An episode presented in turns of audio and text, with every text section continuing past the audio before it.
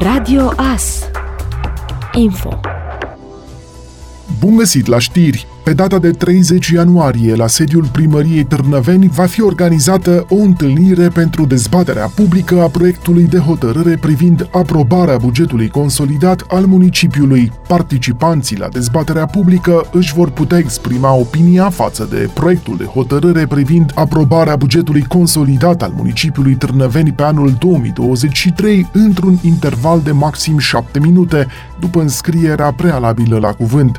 Proiectul de hotărâre și documentele aferente acestuia pot fi consultate la sediul primăriei municipiului Târnăveni, în strada Piața Primăriei numărul 7, precum și pe site-ul primăriei primăriatârnăveni.ro. Întâlnirea din 30 ianuarie va avea loc de la ora 9.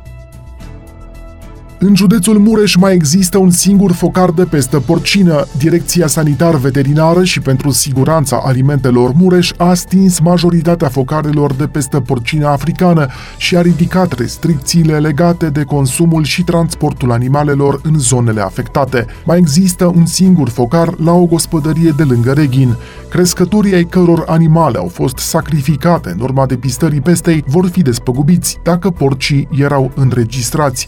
Guvernul pregătește o ordonanță de urgență prin care stabilește că acei porci care încă nu au ajuns la greutatea de 100 de kilograme vor fi despăgubiți la greutatea de 100 de kilograme. La nivel național, pesta porcină a afectat peste 7000 de gospodării individuale, iar peste 4000 au primit deja despăgubirile. Apartamentele din România s-au scumpit cu aproape 50% în ultimii 8 ani. Un cumpărător își permite acum o locuință cu o cameră mai puțin față de 2015.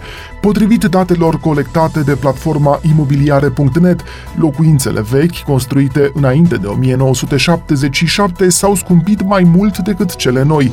În cazul apartamentelor, creșterea este de 38% pentru imobilele din București și de 52% pentru cele din restul țării. Au contribuit la aceste creșteri cererea mare, economia în creștere și accesul mai facil la credite ipotecare.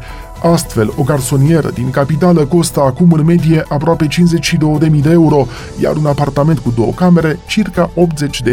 În cazul locuințelor cu trei camere s-a depășit pragul psihologic de 100.000 de euro. Creșteri consistente se înregistrează și la case sau vile care costă în prezent în medie 170.000 de euro. Și chiriile au crescut în ultimii 8 ani, dar nu la fel de mult. Specialiștii spun însă că cei care au locuit cu chirie între 2015 și 2023 ar fi achitat contravaloarea imobilului în care au stat în această perioadă.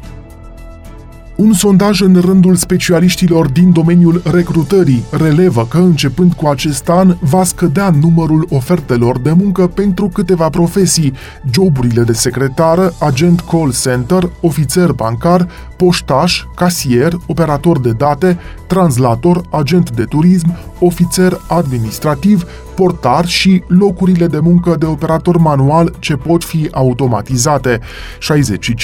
65% dintre participanți cred că în 2023 poate exista un conflict din cauza faptului că unii angajați pot lucra hibrid, iar alții nu.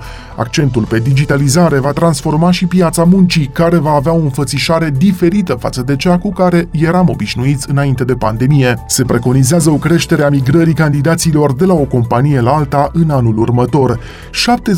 70% dintre respondenți spun că rețelele sociale LinkedIn și Facebook sunt și vor fi și în 2023 o sursă importantă de candidați, în condițiile în care în România sunt 9,9 milioane de utilizatori de Facebook și 3,2 milioane de membri pe LinkedIn.